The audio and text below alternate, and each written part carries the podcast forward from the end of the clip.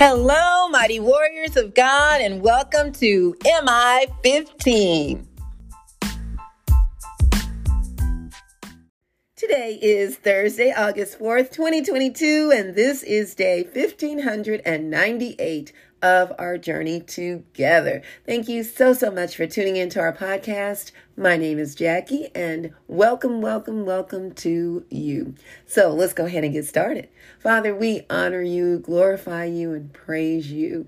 We give you all the gratitude, all of the acknowledgement. There is none like you. I thank you for creating this day, um, this new day that we've never seen before. You created it just for us. Help us, Lord, to grab hold of everything that you have for us today, and that we will embrace it, that we will go forth and fulfill our purpose according to thy will.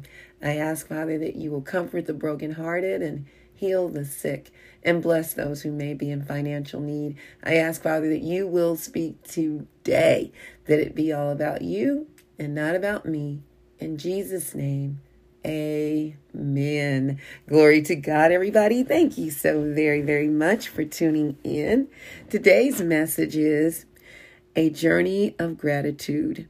Mm-hmm. A journey of gratitude. We're all on this journey Uh, here um, as we uh, share the kingdom of God and add to the kingdom. Uh, and as we're doing so, we have a lot to be grateful for. We're going to be coming out of Luke chapter seventeen, verses eleven through nineteen. Again, Luke chapter seventeen, verses eleven through nineteen. And we talked about this yesterday during our life talk. Uh, Bible study, and we talked about a gratitude journey through journaling and how important that is in our lives too. So I would encourage you uh, to begin that process as well. So let's go ahead and start. It says, now on this, now on his way to Jerusalem, Jesus traveled along the border between Samaria and Galilee. As he was going into a village, ten men who had leprosy met him. They stood at a distance and called out in a loud voice, "Jesus, Master, have pity on us." And so by them standing off at a distance uh, was one of the requirements if you had leprosy, because leprosy was highly contagious. There was no cure for it. And uh, the people uh, that had leprosy had to stay on the outskirts of the town. They could not stay in the community proper with everyone else. And when they were entering in uh, to the city where there were people, they had to say, hey, unclean, unclean, and keep themselves covered. Uh, leprosy uh, affected um, the nerve endings, uh, was one of the things that I read about, about leprosy and how, you know, people would lose fingertips, their toes, tips of their noses. So these ten were yelling out to Jesus, "Have pity on us." And when he saw them, he said, "Go show yourselves to the priest." And as they went, they were cleansed. And so it was the law that you would go if you had any type of illness, sickness, uh, and sometimes um, leprosy could go into remission. So they had to go before the priest, and he would be the one that would declare people clean and worthy to go back into the community. So as you notice, as they were on their way, they were cleansed. So keep in mind, as God gives you something to do, uh, as you begin to do it, that's where the blessing comes as well. Sometimes we can put things off and never realize what God has for us. So they began to go, and uh, they were cleansed. One of them, when he saw he was healed, came back praising God in a loud voice. You notice how they shouted out, "Have pity on us." Well, the same way, in a loud voice, he came back to give praise to God. He threw himself at Jesus' feet and thanked him. and he was a Samaritan. So you notice he, the same way he left, it was the same way he returned, uh, with uh, gratitude. And one thing was he was a Samaritan. So Samaritans were uh, highly disliked, uh, despised, and hated by the Jews because Samaritans were considered mixed breed. They were mixed with Jew and other Greek or whatever the um, uh, mixture would have been. It was just they were not considered pure Jews. And so the Jews would go out of their way to even avoid a Samaritan town, uh, let alone a Samaritan. Uh, but Jesus, being a Jew, uh, was no and is no respecter of persons. Uh, that is just downright racism, prejudice, all of that. But that was going on even back then. Jesus said, or Jesus asked, "Were not all ten cleansed? Where are the other nine? Has no one returned to give praise to God except this foreigner?" Then he said to him, "Rise and go. Your faith has made you well." So he got more from Jesus. He learned why he was healed. He learned about faith. He got a deeper understanding. And when we take time out to praise God, to glorify him, you will be amazed what God will reveal to you during that process. Jesus himself recognized that nine did not come back to say thank you. It is really important that we show gratitude. And when we show gratitude to one another, we're glorifying God in the process, because we're now manifesting Uh, the goodness and the love, I will say, that is within us, that is from Jesus. So let's go to our points. Point number one. Have you ever been on your way to a particular place and noticed something amazing while en route? Like a beautiful park, a, a neighborhood that you had never seen before, a quaint bakery or restaurant. I love little places like that. A quiet stream, a pond. Whenever my husband sees a little pond or lake, little lake, I mean, he will get so excited because he loves fishing. Or a unique shopping experience. Many times we're in awe of what we've experienced, and the only thing we feel in our hearts are gratitude. I believe that's uh, what the one man who had leprosy felt. Although they were all healed while on their way to the priest, this one, uh, this one out of the ten was so grateful that he made the journey back to the Lord to say thank you, to glorify him. He fell at his feet and he praised him. That's so powerful. Point number two, God does not demand that we thank him, but he is pleased when we do so. And he uses our responsiveness to teach us more about himself. Think about it. How do you feel when you help someone and they don't even say thank you? It leaves a stench in your nostrils. It gives you a glimpse of the character of that person. I'll never forget, uh, and I've shared this story many times, but while at our church several years ago, um, my old church several years ago, we used to provide free breakfast for people that, you know, um, before church started, and maybe they need to eat and just didn't have time, or people Uh, that may have been, you know, um, walking uh, the streets and decided, hey, let me get something to eat. And and so there would be a group of men that would come in every Sunday morning for a while. And, uh, you know, they had been out all night, seemed like, but, um, you know, based upon some of the things they said, and, and they were very uh, uh, appreciative. Well, one of them said, while I was dishing up his food, he said, "You know what, ma'am? I was going to rob y'all, but I just can't do it because y'all are just too nice. And I was just, at that moment, I was just speechless. All I could say is, more eggs, sir. But he was truly expressing his gratitude for the way he had been treated.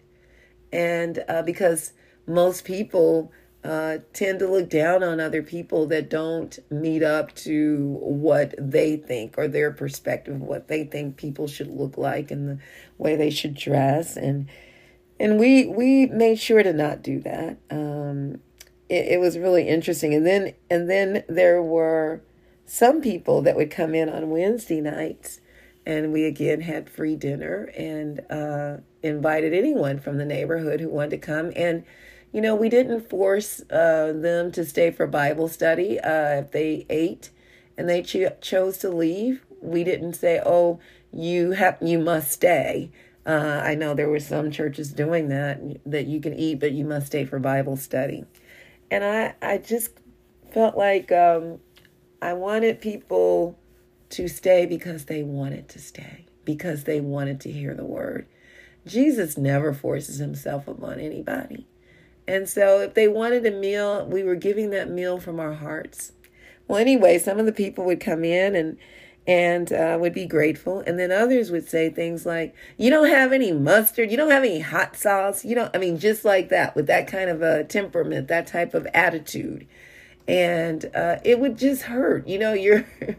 You've uh, gone out, you've taken a lot of your time, which you want to, but uh, getting things ready, and then all you can concern yourself with, or all that is what you don't have. You got this nice meal, and and I mean, it would be different if you people asked in a, in a kind way, hey, by any chance, do you have any hot sauce? No, no, no, it wasn't asked that way. And I mean, my mom would get so upset about that. And I understood. But uh, yeah, so there would be those that would be like the nine that would not say thank you, that were not grateful. Uh, begin to be more grateful for all that the Lord has done for you, uh, for what he has given you, for the people he has put in your life, good or bad, and for his abundant love for us.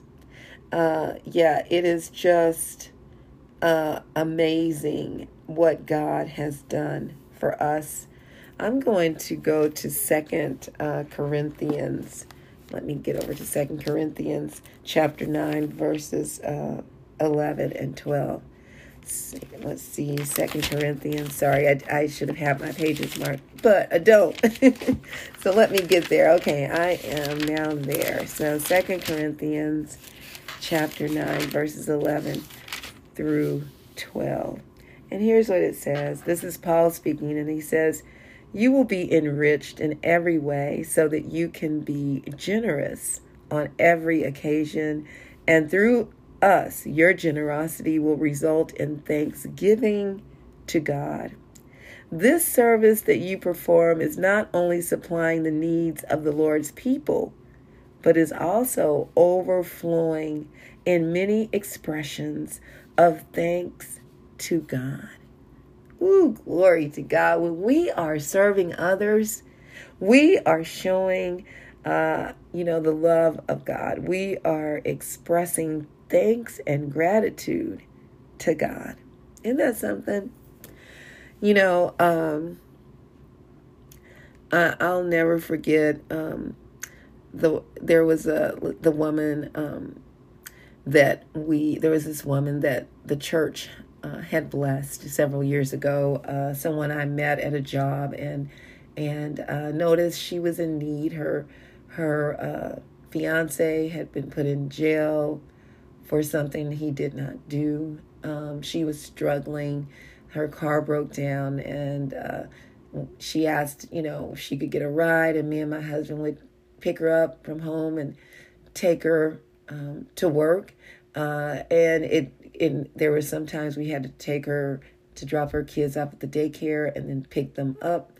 Uh, I think she had two children, but one of the things that stood out to me, it was cold, and while picking them up, I noticed that the kids didn't have adequate um, coats.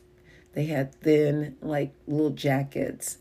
And uh, she was such a good mother and loving and caring, but she was struggling financially. And I, I talked to my mom, who was a pastor, uh, about that, and the church had some funds. And so uh, I was able to, uh, I was given permission to go and get them coats and clothes and things like that, and, and give her some money uh, to get her children something for Christmas. And it was a blessing to be a blessing, you know. And she did something I had never seen before. Uh, maybe about a week or two later, she came to the church on a Sunday morning. And she walked in. She said, "I'm not going to be able to stay, but I would like to say something, if that's okay." And we said, "Sure." So she stood up in front of the congregation and she said, "I want to give thanks. I want to thank you all uh, for the blessing that you bestowed upon me and my children, uh, giving us coats and the things we needed." And then she did something most unusual. She came up with an envelope and she put it in the tithing basket. She gave one-tenth of the blessing that was given to her. She paid tithes off of that. She said, "Thank you so much." And then she left. And I was just shocked because I had not ever seen anyone come back in that way. They may come back and say, "Thank you," you know, which is great. Uh, but I'd not ever seen anyone come in and say, "I'm going to pay tithes on what you gave me." That was just mind blowing. And I'll never, ever forget it. It just, you know, it brings me joy every time I think about it. The other day while at uh, T-Zone waiting on my kids to come in, it was just a couple of days ago, Tuesday, because it was the day people were voting. And uh, the, the place where we're at, the multipurpose center, they also use it as a voting site. And so people were coming and going. And so it was this older gentleman. Uh, and he, he looked at me, he said, "Hot out here, huh?" He said, is it too, is it hot enough for you or something like that? I said, "It is really hot." He said, but you, I said, "But you know what? It's okay. I will not complain. It could always be worse."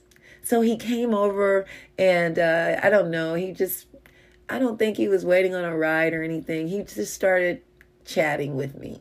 Well, you know, he said, yeah, he said, "People just don't understand, uh, sometimes how good we really have it." And uh, he said, "When I was growing up, we didn't have air conditioning. I hear people say, 'Oh my gosh, the air is out. What am I going to do?'" And I said, "Yeah, we've been conditioned now." I said, "We didn't grow up with air conditioning either. Uh, we just had fans and it was just stir around that hot air, you know." I said, but, but we were okay. And then he started to share about his life as a child and uh, picking cotton. He shared about how it would be so hot and he would be in the fields with uh, family members. And, and you had to, he said, you had to follow the leader uh, that and keep up with them as you're picking cotton. And he said the, the little pods that the cotton is in would cut up your fingers and, you know, you'd have all these scars on your hands. And he said it would be blistering hot and he, and you had to do it from sunup to sundown. And he said, "You know what? We only got paid fifty cents an hour." I said, "What?" He said, "Yes." And he just started just elaborating on the experience, what it was like. And uh, he said it was really something, but he said, "It taught me a lot.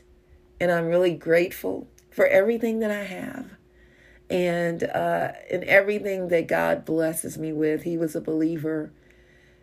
And he gave me his card because he said, "What do you do?" And I started telling him, and I said, "Maybe you can come and share with the kids one day and share that story or any of your stories, you know, that coming up and what you were have gone through and how that conditioned you to be even better and, and grateful." He said, "I'd love to," and gave me a card. And, and that was just an experience that I'll never forget that experience. It was, uh, I am so grateful to God to uh, that he allowed our paths to cross. I encourage you to begin a journal of gratitude. Think about the people you're grateful for, things that you're grateful for, places you've been that you're grateful for, experiences. That was an experience for me Tuesday, and also a person that I'm grateful for, but that experience of feelings of gratitude, you're excited, joyful, whatever it is, write that down. Other stuff to be grateful for. You might be grateful for your pets or or food or certain things that you experience, uh, certain things that you have, that you've been blessed with. I shared last night, I am so grateful that God blessed us with a washer and dryer. I can remember times loading things up and, you know, years ago, going to the laundromat and all those things. And, you know, I was I was grateful then, but more, even more grateful to not have to pack things up and leave the house and be able to just use my washer and dryer right here at home. When it broke down one time, I really realized how grateful I was for the washer and dryer. How about you? What are you grateful for? Start your day off with a gratitude journal, writing it out to God, what you're grateful for. Maybe take a couple of minutes, five minutes, whatever you need. We need to show gratitude. Now, if you don't know Jesus, that would be the greatest gift you can receive. And then thank the Lord for him, for him coming into your life.